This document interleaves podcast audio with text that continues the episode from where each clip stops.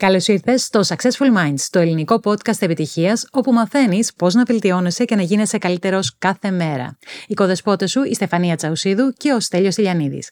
Είμαστε εδώ για να μοιραστούμε μαζί σου γνώσεις και τεχνικές που χρειάζεσαι για να δημιουργήσεις τη δική σου επιτυχία. Στόχος μας είναι να σε εμπνεύσουμε, να σε ενδυναμώσουμε, ώστε να ανακαλύψεις τις δυνατότητές σου και να αρχίσεις να σκέφτεσαι διαφορετικά, ώστε να γίνεις καλύτερος, πιο ευτυχισμένος και επιτυχημένος άνθρωπος.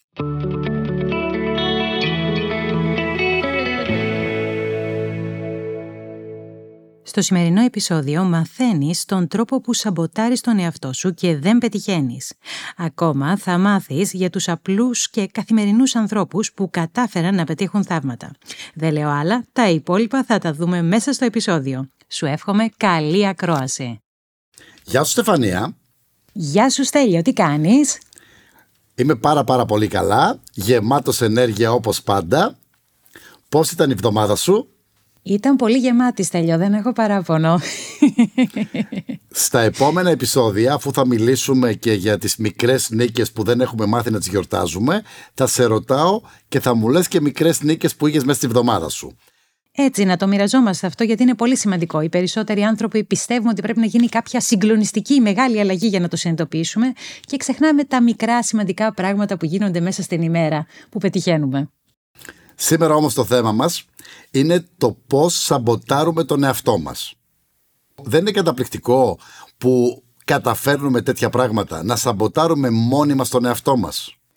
Ναι, συνήθως οι περισσότεροι κοιτάζουμε προς τα έξω ότι φταίνε οι άλλοι που εμείς δεν έχουμε πετύχει κάτι και γι' αυτό σήμερα πιστεύω ότι είναι πολύ σημαντικό να μοιραστούμε την έρευνα της Κάρολ Ντιούεκ, η οποία είχε μιλήσει για την νοοτροπία της ανάπτυξης. Μάλιστα έχει γράψει και ένα βιβλίο, το οποίο λέγεται «Άλλαξε τον τρόπο που σκέφτεσαι».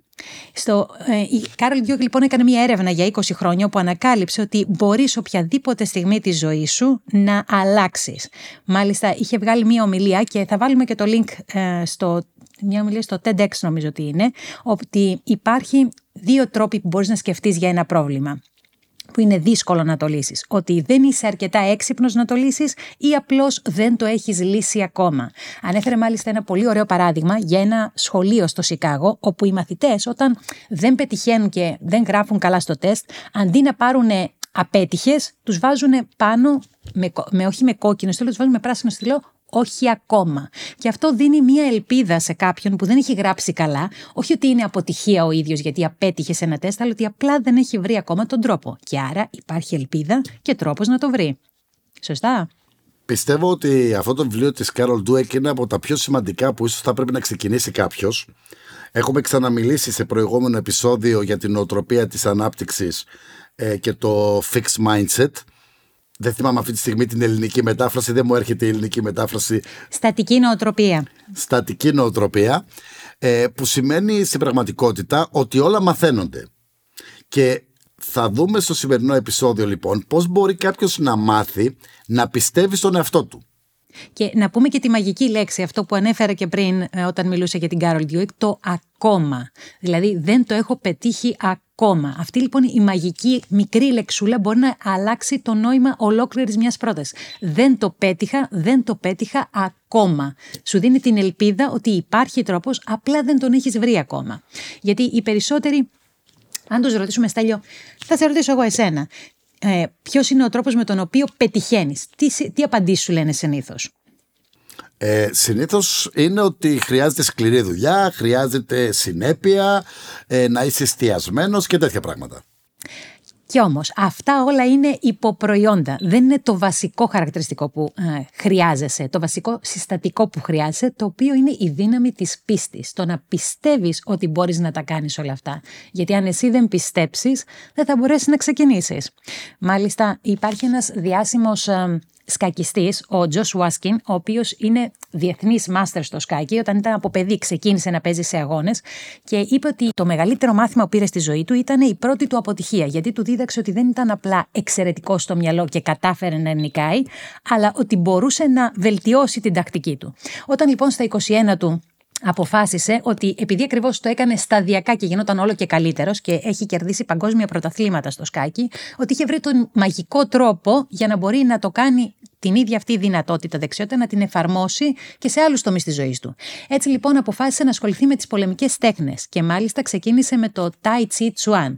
Και μετά από πολλή προπόνηση, πολλές αποτυχίες και αρκετές σπασμένες αρθρώσεις, πέτυχε κατάφερε να κερδίσει δύο παγκόσμια πρωταθλήματα. Ποιος, απλά ένας, ε, ένα παιδί το οποίο είχε ξεκινήσει σαν πρωταθλητή στο σκάκι, αλλά χρησιμοποιώντας την ίδια τεχνική, το ότι μπορώ να το μάθω ή δεν το ξέρω ακόμη και είπαμε, εργάστηκε γι' αυτό, είχε πολλές αποτυχίες, αλλά τελικά κατάφερε να πάρει δύο παγκόσμια πρωταθλήματα.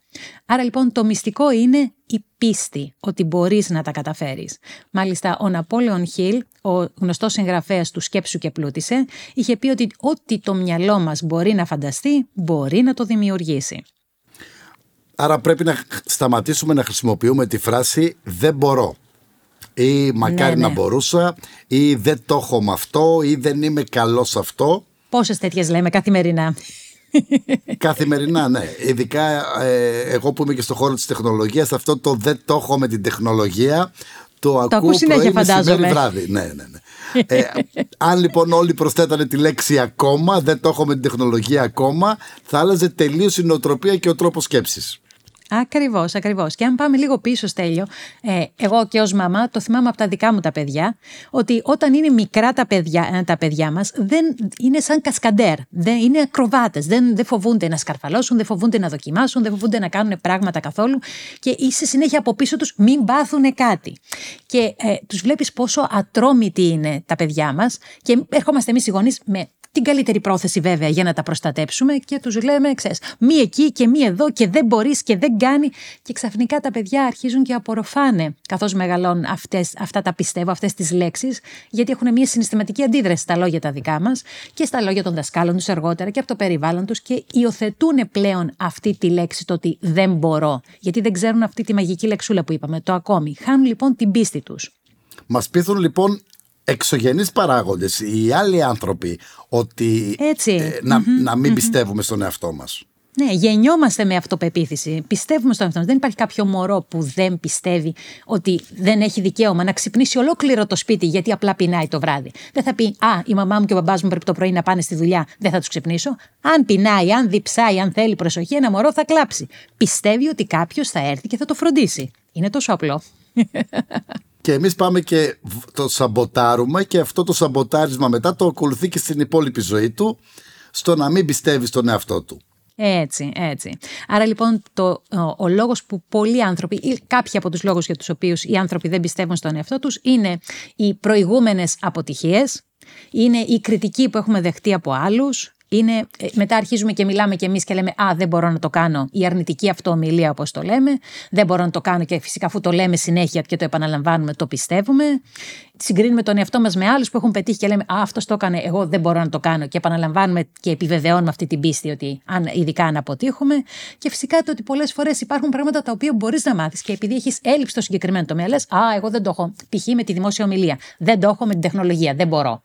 Αλλά δεν υπάρχει λόγος, δεν υπάρχει κάτι το οποίο δεν μπορείς να μάθεις αν βάλεις την προσπάθεια, αν κάνεις coaching, αν ρωτήσεις κάποιον άλλο που το έχει πετύχει, να μην το πετύχεις. Υπάρχουν δεκάδες παραδείγματα ανθρώπων οι οποίοι ενώ παίρνανε αρνητικές ε, κριτικές από το περιβάλλον τους, τελικά με την επιμονή τους κατάφεραν αυτό που οι άλλοι πίστευαν ότι δεν μπορούν να καταφέρουν. Έτσι, έτσι. Πολύ διάσημοι άνθρωποι. Ε, συγκεκριμένα θα πω για την Κάθριν Λάνιγκαν, η οποία όταν ήταν στο πανεπιστήμιο της, μεγάλωσε πιστεύοντας ότι ήταν χαρισματική στη γραφή.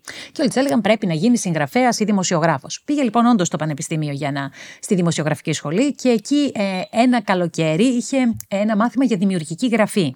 Και ήταν ένας λέει Άγγλος καθηγητής από το Χάρβαρντ, έτσι πολύ, ε, πολύ ε, ψηλός και ε, βροσιρό, και την κάλεσε στο γραφείο του και της είπε: Δεν μπορώ να καταλάβω για ποιο λόγο είσαι στο μάθημά μου. Είσαι εντελώς άχρηστη. Δεν ξέρεις να γράφεις.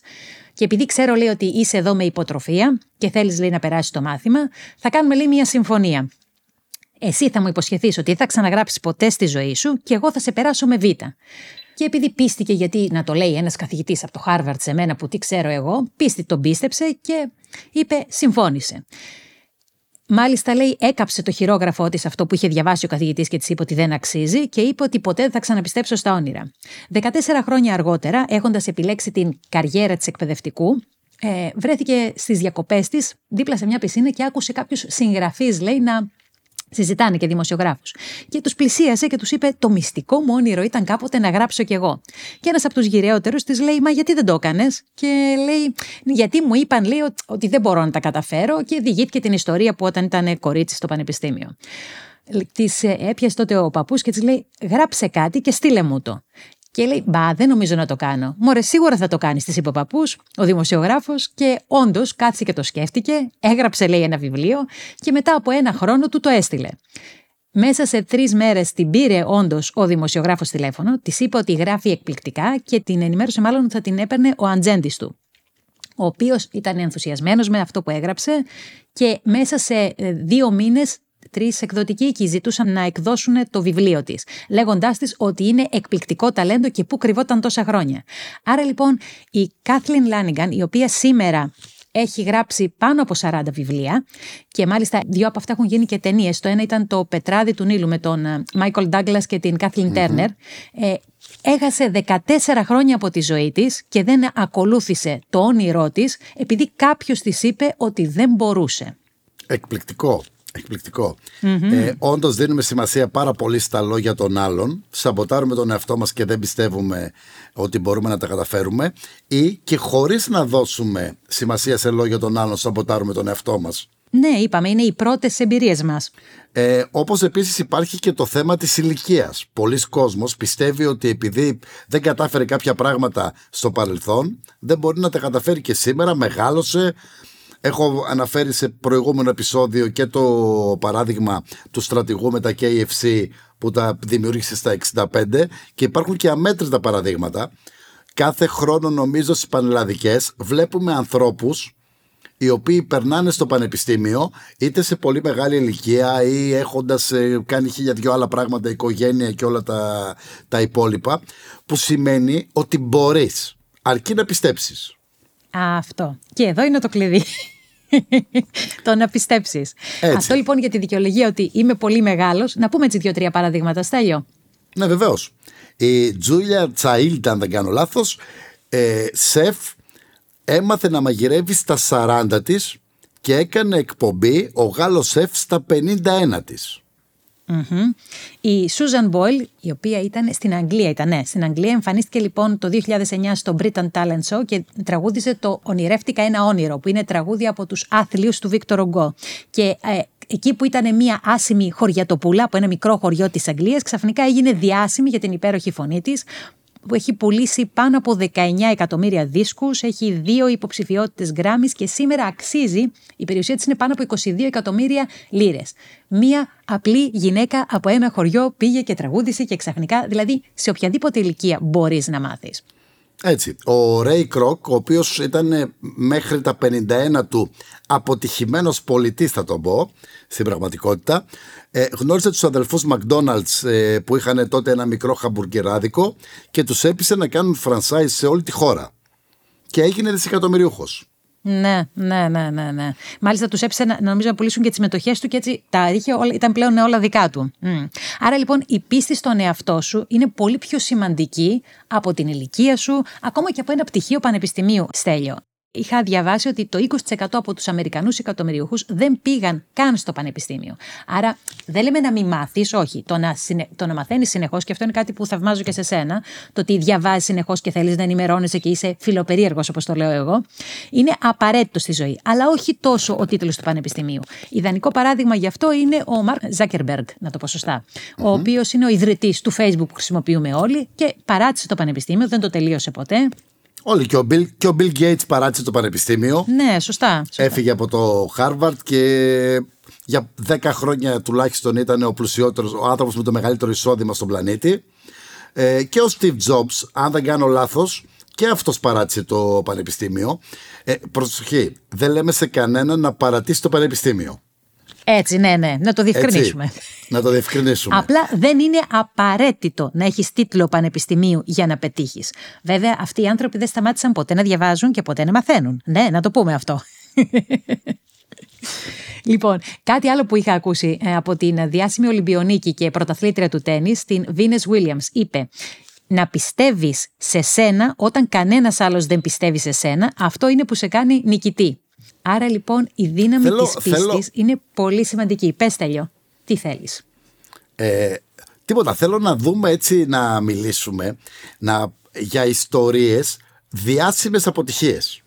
Διάσημες αποτυχίες. Δηλαδή άνθρωποι, ναι, άνθρωποι οι οποίοι είτε αποτύχαν πάρα πολύ και τελικά τα κατάφεραν ή τους λέγαν ότι δεν αξίζουν και τελικά τα κατάφεραν. Γιατί νομίζω ότι αυτά τα παραδείγματα που μπορεί σήμερα αυτοί οι άνθρωποι στο μυαλό μας να είναι διάσημοι, εκείνη τη στιγμή που γινόταν αυτά ήταν άνθρωποι όπως είμαστε όλοι εμείς. Απλοί άνθρωποι.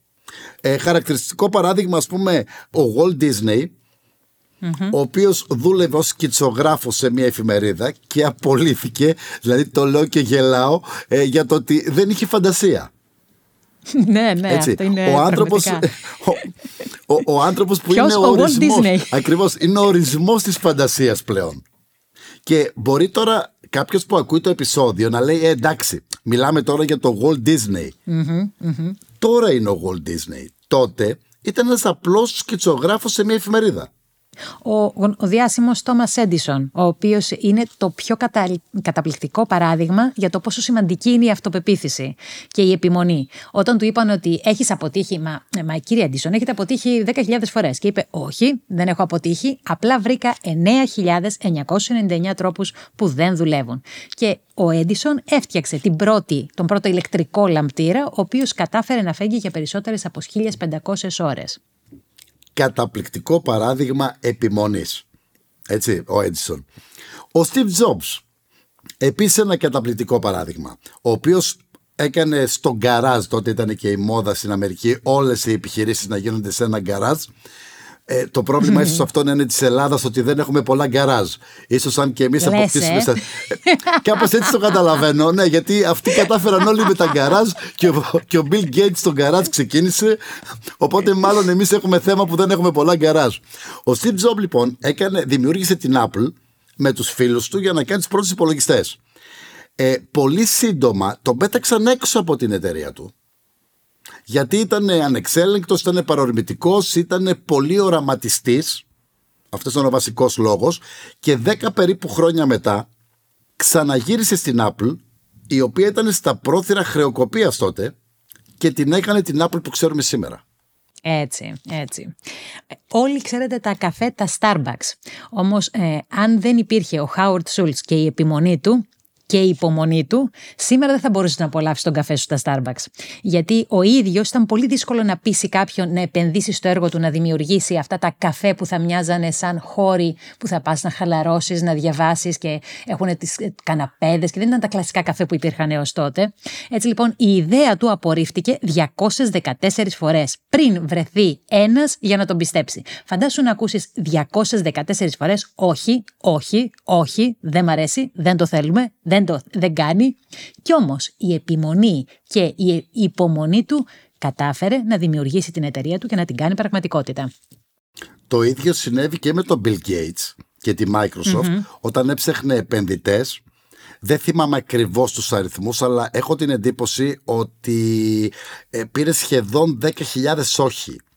10.000 όχι. Από επενδυτές. Αν κάνω λάθος, δεν ήταν 10.000, ήταν 1.000. Δεν έχει σημασία. Πάλι ήταν πάρα πολλά που κάποιος άλλος θα απογοητευόταν. Οι Beatles mm. απορρίφθηκαν από ένα σωρό δισκογραφικές εταιρείες. Μέχρι να γράψουν τα πρώτα τους 15 τραγούδια, τα οποία επίσης τα απέρριψαν και μάλιστα ήταν η δισκογραφική η Ντέτσα, Ντέκα, δεν είμαι σίγουρος για το όνομα, που ήταν ένα από τα μεγαλύτερα λάθη της μουσικής βιομηχανίας. Εδώ θα Σίγουρα, πω θα τραβούσαν τα μαλλιά τους μετά. Εννοείται.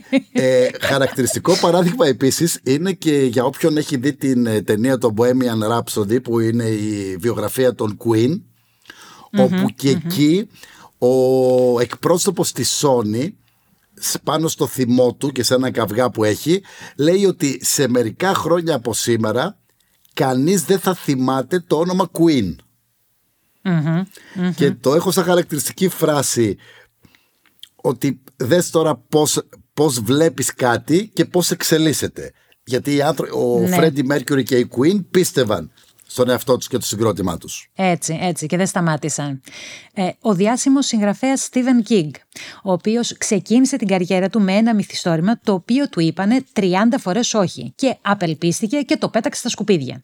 Η γυναίκα του πήρε το χειρόγραφο από τα σκουπίδια και τον έπεισε να το τελειώσει. Στο τέλος λοιπόν η Κάρι, όπως λεγόταν το μυθιστόρημα, έγινε δεκτό από έναν εκδοτικό οίκο και σήμερα ο Stephen King έχει πουλήσει πάνω από 350 εκατομμύρια αντίτυπα των βιβλίων του. Πολλά από αυτά έχουν γίνει και ταινίες. Πολύ γνωστή είναι η ταινία Το Πράσινο Μήλι που μπορείτε να τη δείτε στο Netflix και αξίζει πραγματικά να δεις πώς η δύναμη της πίστης μπορεί να αλλάξει τις πιθανότητες και να τις κάνει υπέρ σου.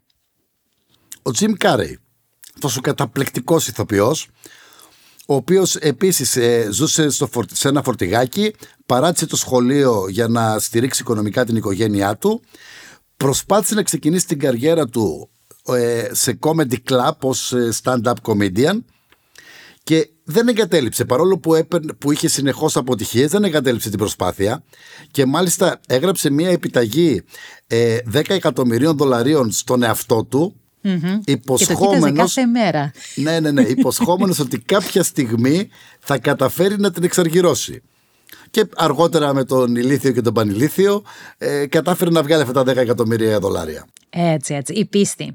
Και όταν λέμε ιδιοφυΐες, ε, Στέλιο, ποιον σκέφτεσαι κατευθείαν, όλοι πάνε το μυαλό τους οι περισσότεροι στο όνομα του Άλμπερτ Άινσταϊν. Να λοιπόν κάτι που δεν ξέρουν οι περισσότεροι. Ότι ο Άλμπερτ Άινσταϊν, παρόλο που όλοι πιστεύουμε ότι ήταν ιδιοφυΐα, δεν κατάφερε να περάσει τις εισαγωγικές εξετάσεις στο πανεπιστήμιο. Και ένας καθηγητής του στο Λύκειο του είχε πει ότι δεν θα πετύχει ποτέ τίποτε. Μα το φαντάζεσαι, ο Άλμπερτ Αϊνστάιν. Ο Αϊνστάιν. Έμεινε στην ίδια τάξη. ναι. Έτσι, για να, για να ακούνε και οι γονείς να μην πιέζουν τα παιδιά να φέρουν υψηλούς βαθμούς. Ορίστε και με χαμηλούς βαθμούς μπορείς να γίνεις ο Αϊνστάιν. Είναι, έτσι. είναι εφικτό. Αυτό και αν είναι δύναμη της πίστης. Έτσι, έτσι ακριβώς. Και ένα ακόμη παράδειγμα που έχω Στεφανία για και μου αρέσει πάρα πάρα είναι ο Σιλβέστερ Σταλόνε.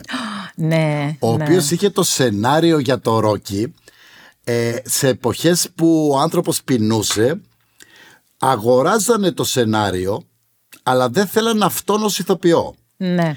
Και ναι. έφτασε σε σημείο να πουλήσει μέχρι και το σκύλο του γιατί δεν τον είχε να τον ταΐσει αλλά επέμενε δεν πουλούσε το σενάριο αν δεν παίξει το ρόλο. Ναι, ναι. Φαντάζομαι αυτός ο άνθρωπος να έκανε την υποχώρηση να παρατούσε το όνειρό του, να μην πίστευε στον εαυτό του σήμερα δεν θα ήταν ο Σιλβέστερ Σταλόνε που γνωρίζουμε όλοι μας. Έτσι, έτσι.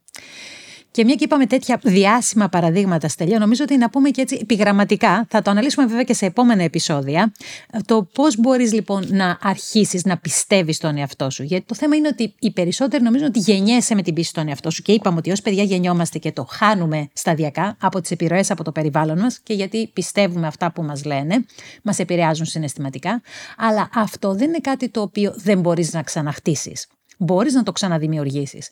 Ένα λοιπόν διάσημο ε, βίντεο στο YouTube είναι η ομιλία της ε, ψυχολόγου του Harvard της Amy Cuddy, ε, η οποία μίλησε για τα power poses, τις στάσεις δύναμης. λοιπόν, είχε μελετήσει την επίδραση που έχουν αυτές οι στάσεις δύναμης στο σώμα μας. Άρα λοιπόν η στάση του σώματος στέλνει μηνύματα στον εγκέφαλό μας που πραγματικά μπορούν να αλλάξουν τον τρόπο που αισθάνεσαι. Τέτοια στάση είναι η στάση του Σούπερμαν το να βάλεις τα χέρια σου στους, ε, στους, ε, στη μέση σου ή η στάση της μαμάς όπως το λέω εγώ το οποίο σε ενδυναμώνει και δίνει το μήνυμα στον εγκέφαλο ότι είσαι καλά και αρχίζεις και πιστεύεις στον εαυτό σου και λειτουργείς δύο, δύο λεπτά να κάνεις αυτή τη συγκεκριμένη στάση αισθάνεσαι διαφορετικά και άρα θα συμπεριφερθείς διαφορετικά. Ε, όπως επίσης και στους ε, αγώνες δρόμου όταν τελειώνουν όλοι τι κάνουνε; Όταν νικάνε και φτάνουν οι νικητές σηκώνουν τα χέρια τους ψηλά σαν, σαν ένα β αγγλικό, σαν ένα νη ελληνικό. Λοιπόν, έχει βρεθεί ότι ακόμα και τυφλοί άνθρωποι που έτρεξαν σε τέτοιους αγώνες δρόμου, χωρίς να το έχουν δει ποτέ, γιατί είναι τυφλοί, η στάση ήταν η ίδια, αυτή η στάση δύναμης. Άρα λοιπόν, δύο λεπτά παίρνοντας μία πόζα δύναμης, να το πω έτσι στα ελληνικά, power pose, μπορεί να αλλάξει τον τρόπο που αισθάνεσαι και άρα να συμπεριφερθείς διαφορετικά. Θα το βάλουμε και στη σημειώση του επεισοδίου, το, ε, το link για το YouTube βίντεο για να το δείτε, το οποίο ε, ήταν νομίζω το 2009 που το είχα δει εγώ και έχει πάνω από 24 εκατομμύρια προβολές. Το πώς μπορείς να επηρεάσεις τον εαυτό σου θετικά, αλλάζοντας τη στάση του σώματός σου. Έτσι. Και να ξεκινήσουμε να παίρνουμε και να μην φοβόμαστε το να κάνουμε λάθη. Όλοι κάνουμε λάθη. Και όλοι ξεκινάμε σε οτιδήποτε ως αρχάρι θυμάμαι το πρώτο επεισόδιο που κάναμε στο podcast, το πόσο άγχος είχαμε. Έτσι, γιατί και για μας ήταν, ναι, ήταν κάτι πρωτόγνωρο. Σήμερα θα έλεγα ότι έχουμε αποκτήσει λίγο παραπάνω άνεση. Όταν θα φτάσουμε στο εκατοστό επεισόδιο του podcast θα είμαστε πάρα πολύ άνετοι. Έτσι, έτσι. Και αν κάνουμε και κάποια λάθη, και αν κάνουμε και κάποια λάθη, και αν κάνουμε και κάποια σαρδάμ, και αν κάτι πάει στραβά, δεν έχει σημασία πιστεύουμε ότι στο τέλος θα καταφέρουμε να έχουμε ένα εκπληκτικό podcast το οποίο θα δώσει πολύ μεγάλη αξία στον κόσμο. Γι' αυτό και συνεχίζουμε, γιατί πιστεύουμε ότι ακόμα έχουμε πιθανότητα βελτίωσης. Να η μαγική λεξούλα πάλι. Ακόμα. Έτσι, δεν είμαστε τέλειοι, δεν είναι το τέλειο podcast ακόμα. Ακόμα. Πού θα πάει; Ένας άλλος τρόπος λοιπόν για να αρχίσεις να πιστεύεις στον εαυτό σου είναι να αποσαφηνίσεις τους στόχους σου, να έχεις ξεκάθαρους στόχους. Άρα λοιπόν, όταν προοδεύεις, νιώθεις ότι πετυχαίνεις, νιώθεις καλά, αποκτάς αυτή την υγιή αυτοπεποίθηση. Θα μιλήσουμε σε επόμενο επεισόδιο και για τους στόχους πιο αναλυτικά, αλλά κάτι πολύ εύκολο που μπορούμε να πούμε είναι η τεχνική των στόχων SMART. Δηλαδή, οι στόχοι που θα βάλεις να είναι πολύ συγκεκριμένοι, να μπορείς να τους μετρήσεις, να είναι κάτι που μπορείς να πετύχεις γενικά το έχουν πετύχει άλλοι και να υπάρχει και συγκεκριμένος χρονικός ε, χρονικός προσδιορισμός. Δηλαδή, θέλω να χάσω 5 κιλά μέχρι το τέλος του εξαμήνου, ε, τάδε ημερομηνία και τάδε ώρα. Δηλαδή να είσαι πολύ συγκεκριμένος. Γιατί αυτό είναι κάτι το οποίο μπορεί να έρθει κάποιος και να το δει εκείνη την ημερομηνία, αν θα έχεις καταφέρει να το έχεις κάνει. Άρα λοιπόν, όσο πιο συγκεκριμένο είναι κάτι, τόσο πιο πολύ μας μας ε, δίνει στο μυαλό μας την κατεύθυνση που πρέπει να πάμε και άρα λειτουργούμε πιο θετικά και αποκτάμε αυτοπεποίθηση καθώς προχωράμε σταδιακά. Έτσι. Και τέλος να αρχίσουμε να μιλάμε όμορφα στον εαυτό μας. Αχ, ναι, η σχέση αυτή. μας με τον εαυτό μας είναι η πιο σημαντική σχέση. Αντί να τον κατηγορούμε για όλα, πω δεν έκανες αυτό, δεν έκανες εκείνο, δεν μπορείς, δεν κάνεις, δεν ράνεις. Αν είμαστε λίγο πιο γλυκούλιδες, ποιος το λέει τώρα αυτό, έτσι εγώ. Αλλά... Εσύ το λες αυτό τώρα, άκου ναι, να ναι. δεις δηλαδή. Αν είμαστε λίγο πιο γλυκούλιδες με τον εαυτό μας, αν βάλουμε αυτό το ακόμα, το ότι μπορώ, το ότι έχω καταφέρει ήδη πάρα πολλά πράγματα, γιατί όλοι στη ζωή μας, σε κάποιο τομέα, σε πολλούς τομείς, έχουμε καταφέρει εκπληκτικά πράγματα, που για άλλους μπορεί να φαντάζουν δύσκολα. Άρα λοιπόν δείχνοντας καλοσύνη στον εαυτό σου, μιλώντας του καλύτερα και ε, μάλιστα υπάρχει και ένα εκπληκτικό βιβλίο, θα το βάλουμε και αυτό στις σημειώσεις. Είναι το βιβλίο της Μπρενέ Μπράουν, διάσημη ερευνήτρια της ντροπής, η οποία το βιβλίο της λέγεται Ευτυχώς που δεν ήμουν τέλειος. Που δεν γεννήθηκα τέλειος, ναι. Και ε, μιλάει μέσα για τη δική της προσωπική εμπειρία, όπου λέει για το πώς η ίδια ήταν πολύ επικριτική με τον εαυτό της, ενώ ήταν πολύ δοτική σαν άνθρωπος και μπορούσε να προσφέρει αγάπη και να μιλήσει και να παρακινήσει τους υπόλοιπους, με τον εαυτό της ήταν πολύ επικριτική. Και πώς το άλλαξε αυτό, επίσης είχε μια διάσημη ομιλία στο TEDx, θα τη βάλουμε και αυτήν στη σημειώση του επεισοδίου, για το πώς μπορείς να αλλάξεις τον τρόπο με τον οποίο μιλάς στον εαυτό σου, γιατί δεν υπάρχει τέλειο, και να πιστέψεις εσύ σε εσένα. Καταρχάς, αυτές οι σημειώσεις ε, αυτού του επεισοδίου θα είναι πάρα πολλές. Θα έχει πάρα πολύ υλικό πέραν από το επεισόδιο και στις σημειώσεις, να τις τσεκάρετε. Και να κλείσουμε με μία παρότριση. Πίστεψε στον εαυτό σου. Αν δεν πιστέψεις εσύ, δεν θα πιστέψει κανένας άλλος. Και πίστεψε ότι αξίζεις και να έχεις τα πάντα, αλλά αξίζεις και μπορείς να καταφέρεις τα πάντα. Και ακόμα και αν δεν πιστεύεις αυτή τη στιγμή στον εαυτό σου, μπορείς να το χτίσεις, μπορείς να αρχίσεις να πιστεύεις στον εαυτό σου, βλέποντας τον εαυτό σου σαν τον άνθρωπο που εσύ θέλεις. Παίρνοντας παραδείγματα από τους απλούς αυτούς καθημερινούς ανθρώπους, γιατί κάποτε αυτοί οι διάσημοι που σήμερα θαυμάζουμε ήταν απλοί καθημερινοί άνθρωποι που κάποιοι λέγαν ότι είναι αποτυχημένοι. Κι όμως με την επιμονή, με την πίστη, μέσα από εκπαίδευση, coaching, κατάφεραν να γίνουν οι άνθρωποι που είναι σήμερα και εμείς θαυμάζουμε. Πιστέψτε στον εαυτό σας. Μπορείτε. Αυτά για σήμερα. Μέχρι το επόμενο επεισόδιο.